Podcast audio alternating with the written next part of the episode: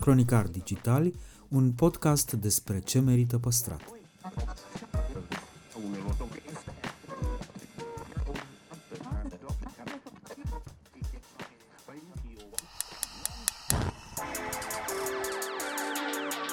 De patru ani promovăm patrimoniul în rândul tinerilor, scuturând de praf și prejudecăți interacțiunea cu istoria și cultura. Acum pornim într-o călătorie în timp și spațiu, în căutarea gustului perfect, alături de pasionați de food și profesioniști. Pe chill și fun ca între prieteni. Ascult seria de interviuri Amintiri Gustoase, parte din podcastul Cronicar Digital, moderată de istoricul culinar Cosmin Dragomir, cu episoade noi în fiecare vineri.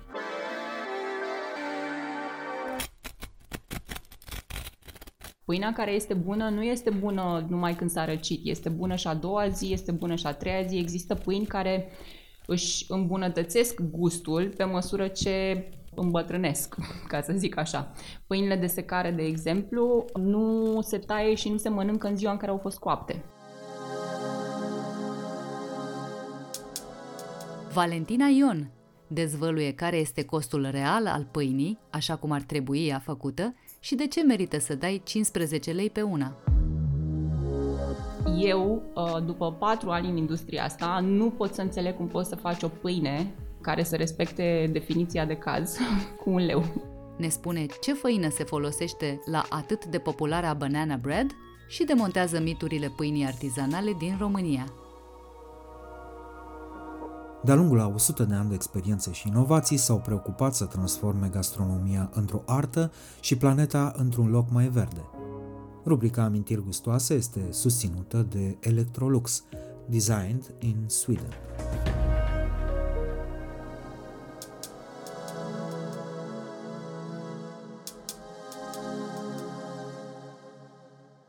Bună, Valentina! Mulțumesc mult tare de tot că ai acceptat invitația mea, a noastră. Bună, Cosmin! Mulțumesc pentru invitație. Putem să intrăm așa direct în pâine și circ, dar să lăsăm circul deoparte, nu? Și să intrăm în pâine.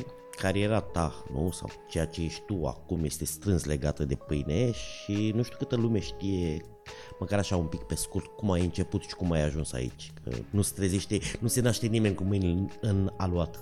Cu pâinea am început uh, așa cum uh, mulți dintre colegii mei uh, din piață au început ca și un hobby. Făceam pâine acasă, eu aveam o carieră cu totul și cu totul alt domeniu, fără nicio legătură cu gastronomia, cu pâinea, cu alimentația și am început să fac pâine pentru că pur și simplu nu simțeam că găsesc o pâine care să fie pe placul meu în oraș. Și am tot făcut pâine acasă câțiva ani, până când la un moment dat începusem să fac chiar zilnic pâine și făceam atât de multă pâine încât am început să o împart și prietenilor și cunoscuților, care în timp mi-au sugerat că ar fi bine să mă gândesc la a merge pe drumul acesta. Și uite, așa s-a născut Grain Trip. Asta în urmă cu câți ani? Facem patru ani, foarte curând. A fost grea trecerea asta de la, nu știu, pâinea pe care o știm cu toții, la zona artizanală, unde trebuie să vii să faci un pic de educație, trebuie să explici, o să te întreb asta, să-mi răspunzi deja de acum, trebuie să și explici de ce să dai 10 lei pe o pâine versus 0,7 lei sau 1 leu pe alta. A fost uh, nu greu, a fost extraordinar de greu pentru noi, mai ales că uh, noi nu eram nici așezați într-o zonă care să aibă magazine cu produse alimentare foarte scumpe. Noi n-am deschis nici în Floreasca, nici pe Nordului, am deschis pe Nerva Traian care Nerva Traian arăta cu totul și cu totul altfel în urmă cu patru ani decât arată acum. Acum zona e împânzită de blocuri rezidențiale noi, de tot felul de clădiri de birouri. Acum patru ani era, nu era chiar o zonă foarte bună a Bucureștiului, să zicem așa. Dar uh, am găsit uh, acest spațiu care pe mine m-a inspirat foarte mult și am știut că ăsta este. După ce am început uh, lucrul la spațiu, stăteam noi și ne uitam așa cu partenerul meu, cu Cristine Goiță, și ne gândeam, Doamne, cine o să cumpere pâine de 15 lei pe strada asta?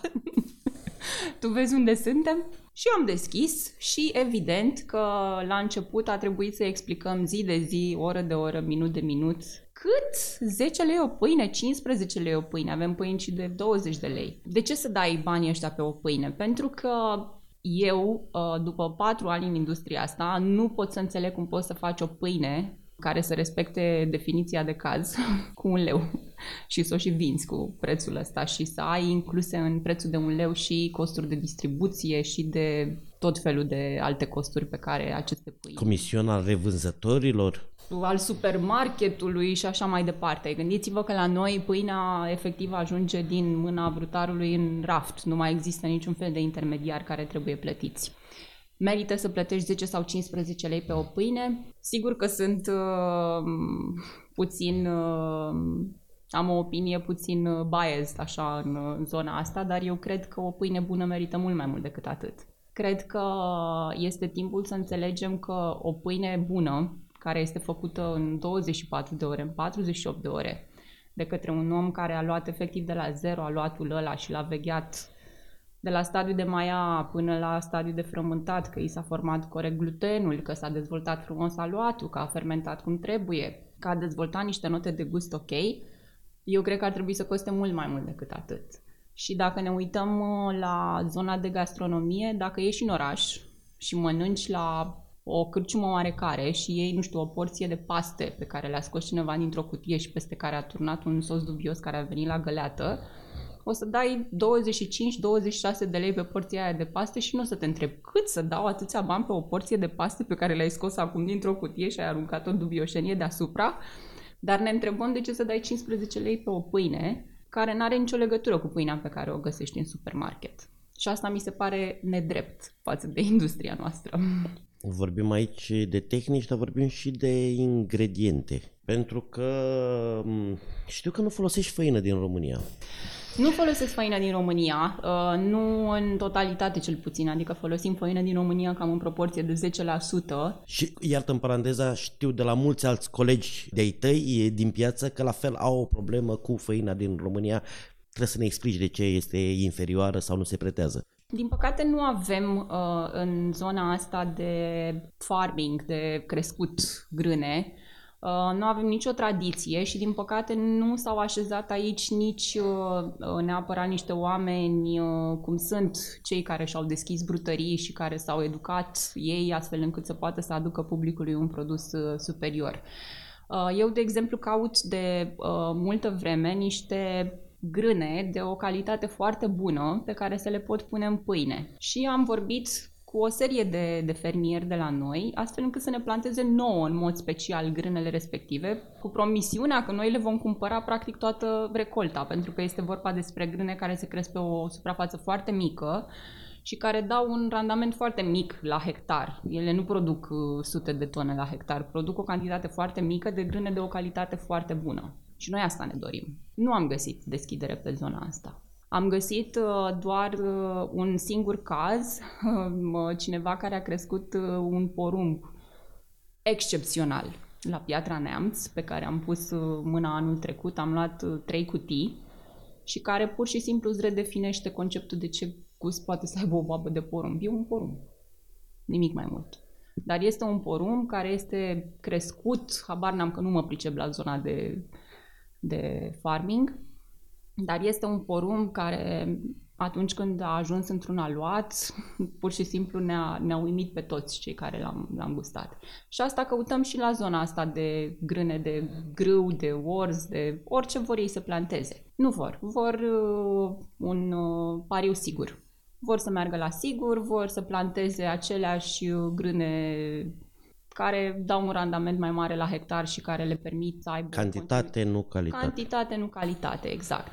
Apoi, asta este doar zona în care se crește efectiv grâul, după care vine zona de morărit, care presupune și ea un know-how pe care nu îl avem. Pentru că în funcție de cum macini un bob de grâu, poți să-ți iasă o, o infinitate de, de făinuri. Și noi nu avem nici în zona asta de morărit pe nimeni, din punctul meu de vedere, care într-adevăr să aibă un know-how astfel încât să poată să scoată o făină în primul rând constantă, astfel încât eu ca și brutărie să știu că primesc un produs care are niște caracteristici și care se comportă într-un anumit fel într-un aluat și doi, care să respecte niște standarde. Uh, la noi nici măcar nu se măsoară uh, o parte dintre uh, indicatorii foarte importanți pentru, pentru un brutar. De exemplu, nu găsești pe nicio făină produsă în România indicele de forță ceea ce este un lucru de bază, pentru că mie asta îmi spune că făina aia trebuie folosită într-o baghetă sau într-un croissant sau într-un panetone sau într-un...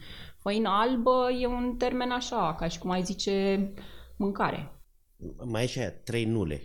3, 3, 3 de 0. 3 că, de 0.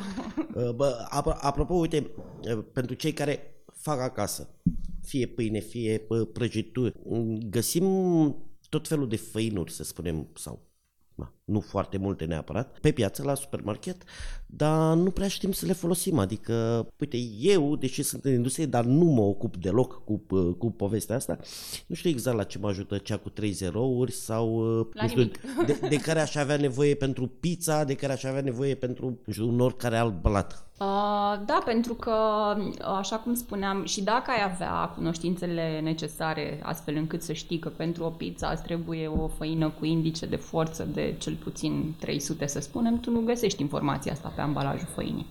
Găsești doar niște informații generice de tipul făină 000 sau făină 650 sau făină 550 și atât. Și trebuie să știi tu că făina 650 se folosește în general la pâine. La ce fel de pâine? Pâine de acasă. E, e bună la banana bread? Stai un pic. Nu, hai, hai să plecăm de Banana bread se pune 550. A, uite, asta este o informație extrem de importantă în contextul ultimilor ani. Băi, la banana bread se pune și la cea cu dovlecei. Am văzut că a început să se poarte în loc de... Tot așa. E făină de patiserie, 550.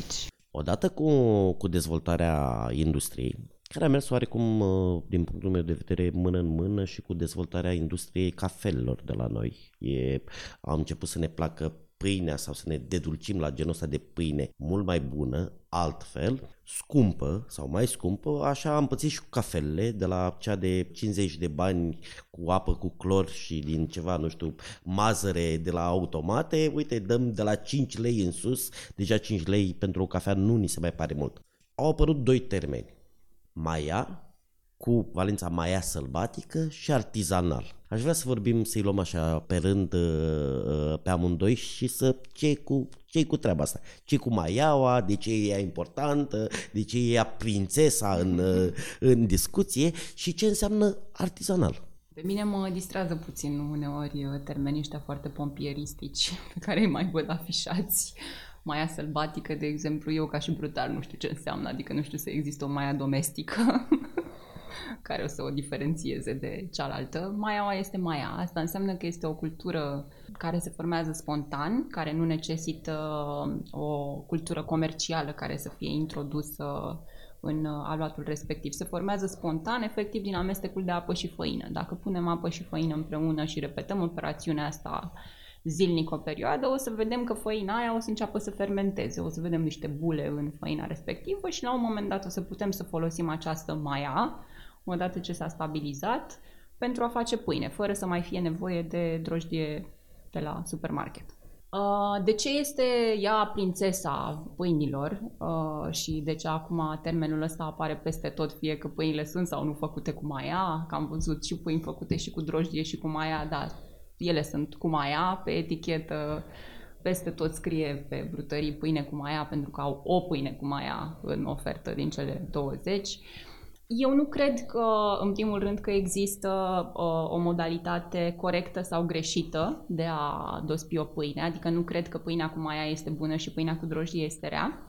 Cred că depinde de fiecare brutar în parte să stabilească um, ce produs vrea să, să scoată pe piață cum vrea să arate produsul lui, uh, ce gust vrea să aibă produsul lui și din punctul ăsta de vedere pe mine ca și brutar faptul că eu pot să-mi fac de la zero tot, absolut toate, uh, inclusiv prefermentul, uh, pe mine asta mă ajută să pot să duc pâinea exact acolo unde vreau, pentru că atunci când eu introduc o drojdie din comerț, drojdia aia merge pe o cale pe care ea a fost și care se reflectă în gust? În... Se reflectă în gust, se reflectă în textura pâinii, se reflectă în, uh, în absolut toți parametrii care definesc o pâine. Noi, de exemplu, întreținem în momentul ăsta 8 tipuri de maia.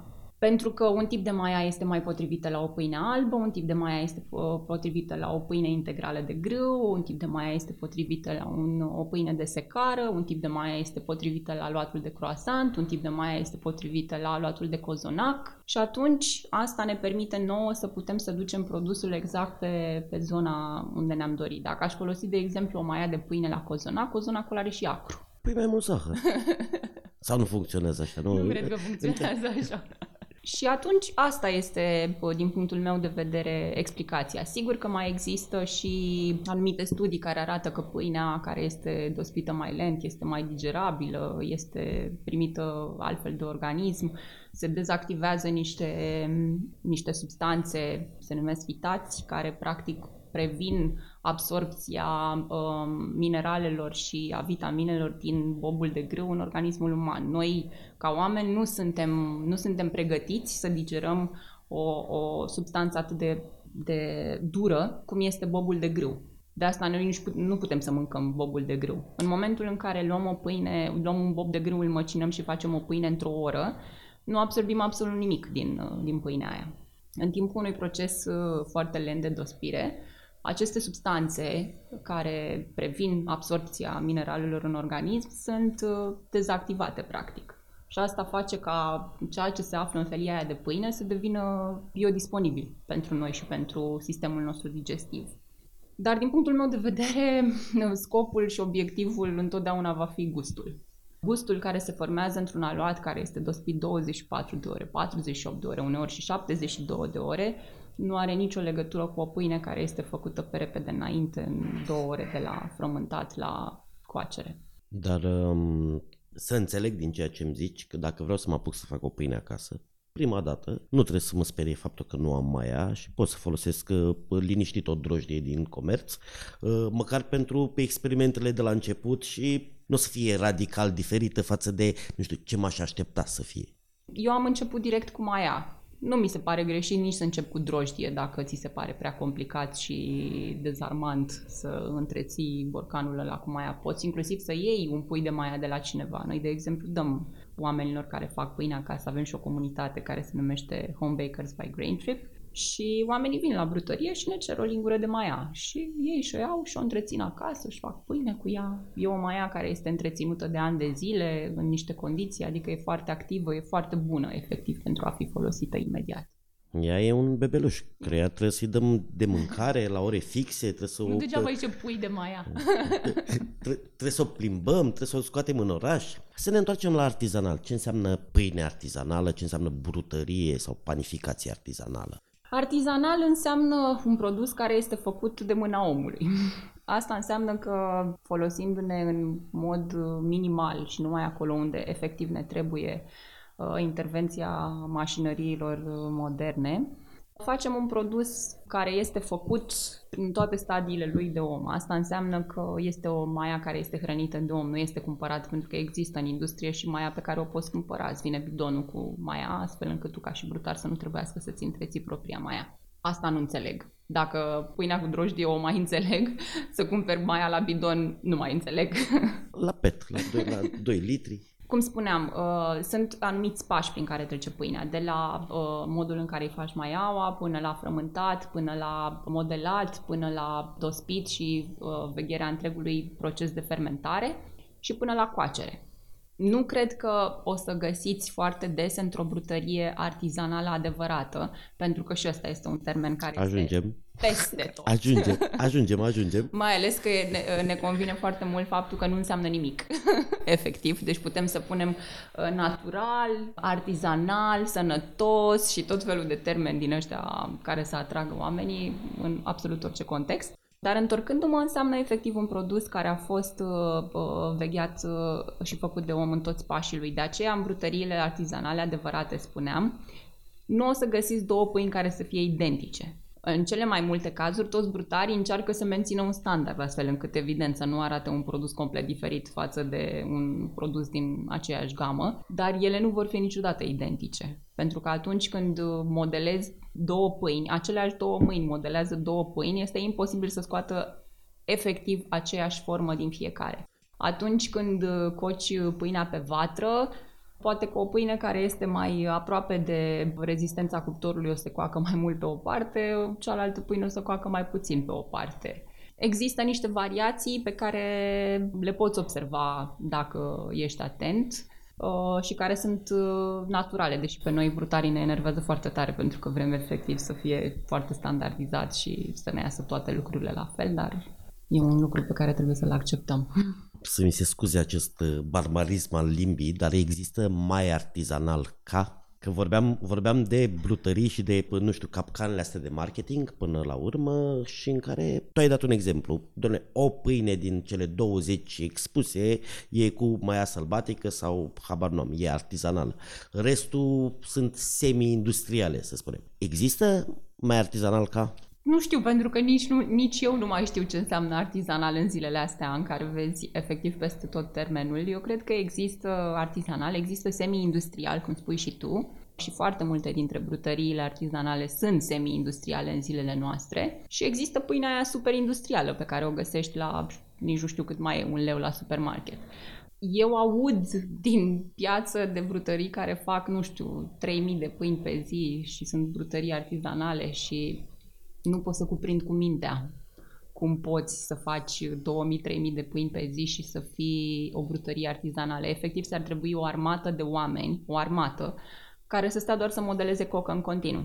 Ți-ar mai trebui o altă armată de oameni care să stea să coacă pâine în continuu și o altă armată de oameni care să stea și să frământe pâine în continuu. Și e un aspect care pe mine mă interesează, pentru că noi avem ceea ce probabil că se numește o microbrutărie. Noi efectiv scoatem niște volume foarte mici dar evident că tindem și noi să facem un pic mai mult pentru că de multe ori rămânem fără produse și atunci am mers către colegii mei din afară, uh, brutării bune din afară și am întrebat și pe ei câte pâini reușiți să faceți uh, în condițiile în care știu cum se lucrează și știu că e un, un context destul de asemănător cu al nostru. N-am auzit nicăieri cifrele pe care le aud vehiculate aici de la, de la artizanii din piață. Pentru că mă gândeam că, nu știu, poate suntem noi prea lenți, poate nu suntem noi suficient de buni, hai să vedem cum fac și alții. Te-aș duce un pic în, în zona de pairing, dacă vrei, de pâine. De ce am alege sau la ce să, nu știu, să asortăm sau cum ni s-ar potrivi pâinile din altfel de cereale? Adică, ă, de ce mi-aș lua o pâine de secară sau pâine de orz? Cum funcționează uh, um, povestea asta? Zona asta de asocieri ale pâinilor cu uh, alimentele uh, este extrem de puțin cunoscută. Majoritatea oamenilor care cumpără o pâine o cumpără pentru că știu ei că pâinea cu secară e mai bună, că e mai sănătoasă, că pâinea integrală e mai sănătoasă decât pâinea albă, ceea ce nu este adevărat. Adică nu există o pâine care să fie mai sănătoasă sau mai puțin sănătoasă pe baza tipului de grâu pe care îl conține sau tipului de cereală pe care îl conține. În schimb, diferențele de gust sunt uh, semnificative între cereale și, de exemplu, pentru pâinea de secare pe care ai amintit-o, un pairing foarte bun este cu pește, cu cărnuri maturate. Astea sunt uh, pâini care vin din, din secară, fiind o cereală care este um, cultivată din uh, cele mai vechi timpuri în general în zonele nordice, cumva s-a și dezvoltat cu uh, asocierile pe care ei le aveau la dispoziție și evident că ei nu mâncau parmigiano reggiano, mâncau pește, prindeau peștele, îl puneau la afumat. Herring. Aia, exact. Și după aia se uitau pe câmp și ziceau, ok, ce putem să crește în secară, hai să facem o pâine cu secară. Asta, de exemplu, este un pairing foarte bun. Uh, există pâini care sunt uh, mai versatile, cum sunt pâinile albe, de exemplu, pe care le poți consuma cu aproape orice dar există și pâini unde ar trebui să ții foarte bine cont de asocierile pe care le faci, pentru că, de exemplu, un borodinski, o pâine de secare și coriandru, este extraordinar atunci când o mănânci cu pește. Dacă vrei, în schimb, să o mănânci cu ciorbă, s-ar putea să n-ai cea mai plăcută experiență și să nu înțelegi de ce ai dat atâția bani pe pâinea aia. Faceți pentru ciorbă cu leuștean. zic, zic și eu. Facem, să facem cu leuștean, nu cu coriandru. A, atât, atât, atât m-a dus capul. Cum e cu boala celiacă și na, cu intoleranța la gluten, cu care vă confruntați foarte des? Na, vorbim de o alergie, de o intoleranță care e oarecum nu nouă, că ea există de atât de mult timp, dar vorbim despre ea apăsat doar în ultimii ani. Nu știu, Eu nu cunoșteam pe nimeni în tinerețea mea, în copilăria mea, care să fie avut uh, intoleranță la gluten. Și ce soluții există? Acum uh, e și foarte greu de știut dacă în uh, copilăria noastră exista cineva care era intolerant la gluten, pentru că nu e așa cine se ducea la medic să vadă dacă este intolerant la gluten. Nu exista toată ramura asta de alergologie să vezi dacă ești alergic la, mai ales la pâine. Nimeni nu s-ar fi gândit pe vremea aia că poți să fii alergic la pâine. Probabil că părinții ar fi observat dacă ți se umflă capul atunci când mănânci alune și ar fi zis, mm, bun, deci nu e o idee bună. Dar la pâine nu cred că, nu cred că știu nici măcar un singur părinte care să-și fi pus problema asta. Deci este posibil ca și pe vremea noastră uh, să fie existat uh, cel puțin uh, o parte dintre oameni care să fi fost uh, alergici la gluten. Nu se știe. Oricum, uh, astăzi, uh, cred că o fracțiune dintre oamenii care aleg să mănânce produse fără gluten sunt celiaci Majoritatea fac o alegere în sensul ăsta, fie că li se pare că, nu știu, că se simt mai bine, că a apărut termenul ăsta sensibilitate la gluten. Din nou, nu înseamnă nimic asta. Ori ești celiac, ori nu ești. Ori ești alergic la o substanță, ori nu ești alergic la o substanță. Eu sunt sensibil la ceapă, plâng. Dar uh, sigur că există oameni care aleg să consume produse fără gluten din diverse motive. Intoleranța la gluten în sine cred că a apărut atunci când a început uh, industrializarea uh, panificației, atunci când oamenii nu au mai făcut uh, o pâine care să fie făcută cum se cade, într-un timp cum se cade, și am început să consumăm din ce în ce mai mult aceste pâini care erau făcute la buton într-o oră. Organismul n-a mai știut ce să mai înțeleagă din substanțele alea pe care le-a primit și așa am început ușor, ușor să dezvoltăm alergii. La copiii din ziua de astăzi chiar se vede un val puternic de alergii, inclusiv la gluten. Din fericire, acum au apărut destul de multe opțiuni și de pâini fără gluten și de patiserie fără gluten și de cofetării fără gluten și așa mai departe. Mi-a adus aminte de, de o pâine hit din anii 90, cel puțin în Focșaniu meu natal, pâinea turcească. A, avea pe, pe fund, avea acel model, acel model, dar era, cred că era și singura pâine caldă pe care eu o văzusem în 10 ani de viață vreodată. Vorbeam de pâinea la un leu și ai zis că nu-ți explici, aș vrea să totuși poate ți explici cozonacul la 4 sau la 5 lei. Pentru că mi se pare că e, e, e, e și mai greu de atins. Și mai greu de, da, de înțeles. Are Răzvan Exarcu, avea o, o vorbă că să ai cozonac din de supermarket care se strică numai dacă te așezi pe el. Nu-mi explic, uh, adică îmi explic, înțeleg că acolo intră tot felul de lucruri în afară de apă, făină și sare și în cozonac în afară de nucă, mă rog, ciocolată, ce ar, ce ar trebui să consumăm. Cacao, ouă. Mă îndoiesc că un cozonac la 4 lei poate să aibă o... Acum, ce să zic, nu vreau să am nicio atitudine super elitistă, pentru că România rămâne o țară predominant săracă. Oamenii din România, în general, nu își permit să cumpere o pâine bună. În afară de această bulă care s-a format uh, și care își permite să bea și o cafea bună, să mănânce și o pâine bună și tot felul de alte alimente de o anumită calitate, oamenii în general cumpără pâinea la un leu pentru că pe aia și-o permit. Și asta este foarte trist că în România anului 2022 n-aș ști să spun o proporție, dar cu siguranță este majoritară. Majoritatea oamenilor nu își permit să cumpere o pâine care să fie mai scumpă de un leu, din care probabil că mănâncă două zile. Cred că este importantă și partea de educație, dar este importantă și partea financiară, pentru că atâta timp cât oamenii nu își permit să cumpere o pâine bună, degeaba educăm noi că pâinea la 15 lei e mai bună decât pâinea la un leu. Ai amintit mai devreme de pâinea aia care era caldă și era foarte bună și așa este, pentru că orice pâine caldă este bună. nu există și acel, în general... Și acel miros. Exact, e vorba de modul în care noi percepem uh, uh, mirosurile și gustul la cald, e modul în care creierul ne spune că produsul ăsta este proaspăt, el și mănâncă că e, e ce trebuie. Uh, diferența între o pâine bună și o pâine proastă este că pâinea bună este bună și atunci când este rece.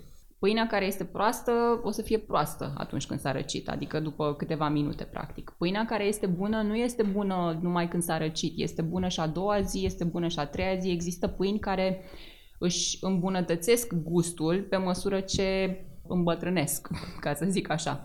Pâinile de secare, de exemplu, nu se taie și nu se mănâncă în ziua în care au fost coapte. Ele se mănâncă în zilele următoare și își ating potențialul de gust maxim undeva în a treia zi. Pare puțin dubios așa să zici cum să fie pâinea mai bună în a treia zi. Pâinea cea mai bună este aia care este de-abia scoasă din cuptor. Noi, de exemplu, pâinile de secare nici nu le vindem în ziua în care le-am copt greu și să le explicăm și, să, și să-i oprim pe oameni. Băi, nu, nu, nu, nu mânca azi.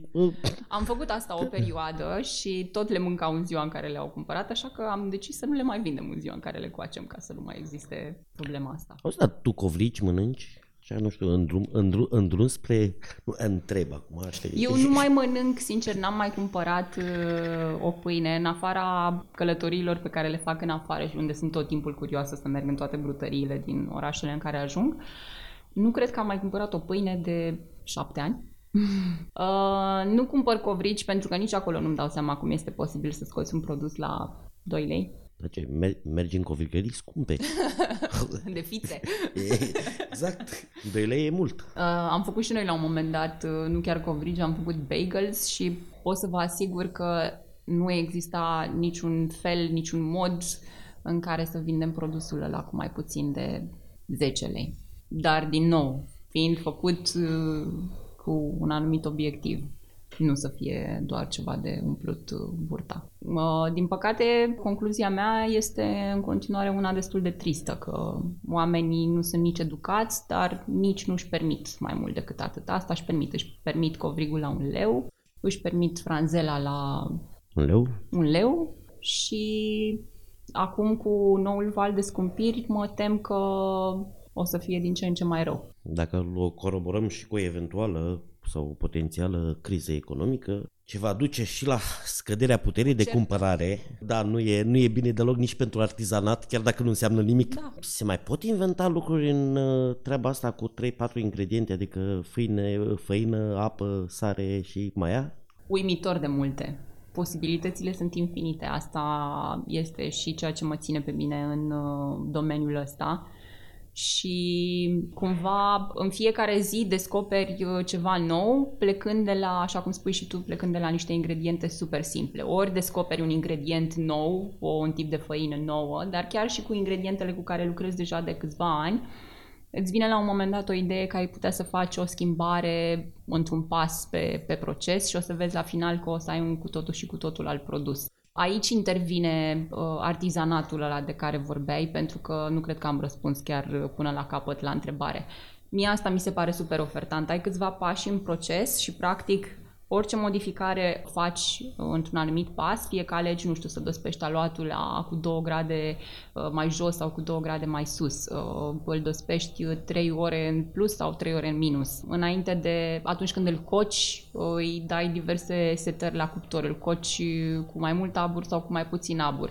Toate lucrurile astea se reflectă în, în produsul final și noi la brutărie facem teste plecând în general de la niște aluaturi pe care le avem în mod uzual și vedem cum putem să obținem ceva, ceva mai bun, practic, ca asta își dorește toată lumea. Uneori, uh, schimbări extraordinar de mici au un impact extraordinar asupra produsului finit. Și nu vorbesc de uh, modificări uh, pe care le observăm doar noi ca brutari, observ, uh, vorbesc de observații pe care le pot face și, și clienții. Efectiv, ei vin și ne spun, wow, nu știu ce ați făcut la pâinea asta, dar este cu totul și cu totul altceva.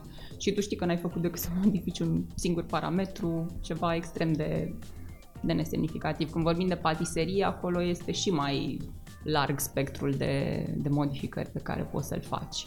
Și da, se mai pot inventa lucruri noi și se inventează în continuare lucruri noi și ce observ eu este că începem să ne îndepărtăm cumva de modelele super tradiționale în uh, domeniul uh, pâinii și piețele care au avut o reputație foarte bună încep să fie lăsate puțin în urmă.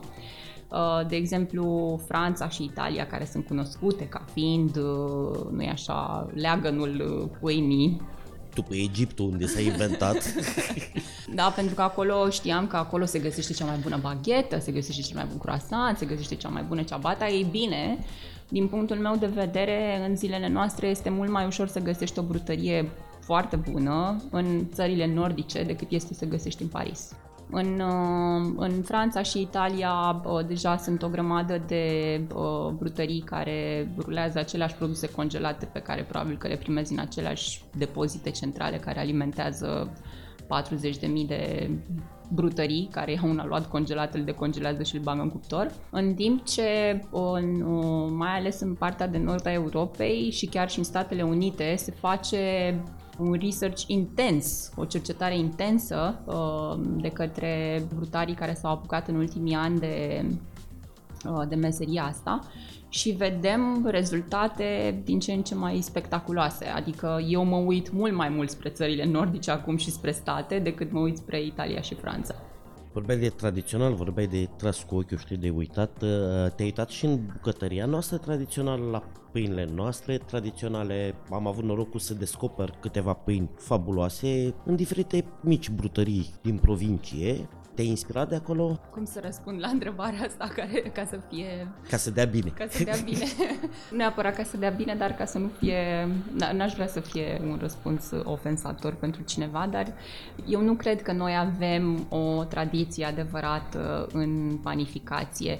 Avem cu toții niște amintiri din astea cu bunica, care cocea, care făcea, care numai că cred că dacă este să judecăm produsele acelea la rece și având în vedere niște parametri, niște standarde pe care ar trebui să le îndeplinească o pâine. Eu nu cred, deși mi-am iubit foarte mult bunica și uh, mi-amintesc cum scotea pâinea de pe vatră și o mâncam cu toții în 30 de minute după ce o cocea, eu nu cred că aia era o pâine bună, ca să zic așa.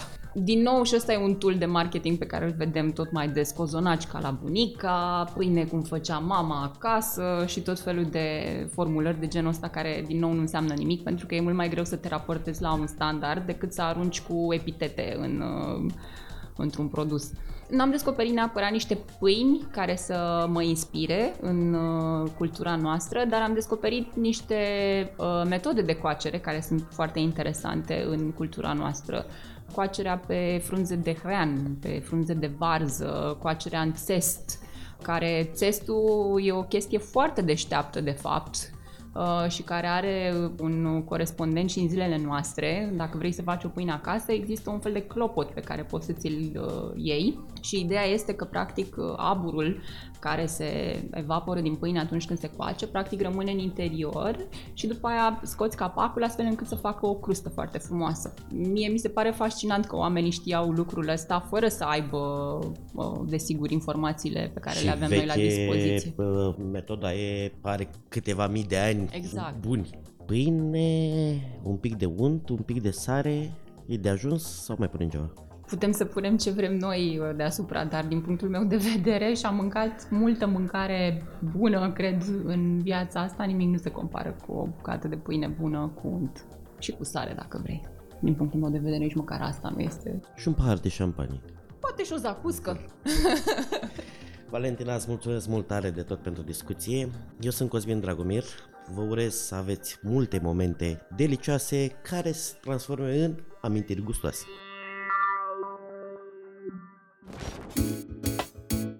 Podcastul Cronicar Digital este susținut de Raiffeisen Bank și Electrolux România. Partenerii proiectului sunt convinși că, prin accesul la educație, cultură și tehnologie, putem deveni cea mai bună versiune a noastră. Give us a bottle of your finest champagne, five shrimp cocktails, and some bread for my brother. We have a Dom Perignon 71 at $120. That'll be fine, pal. Cronicar Digital, un podcast despre ce merită păstrat.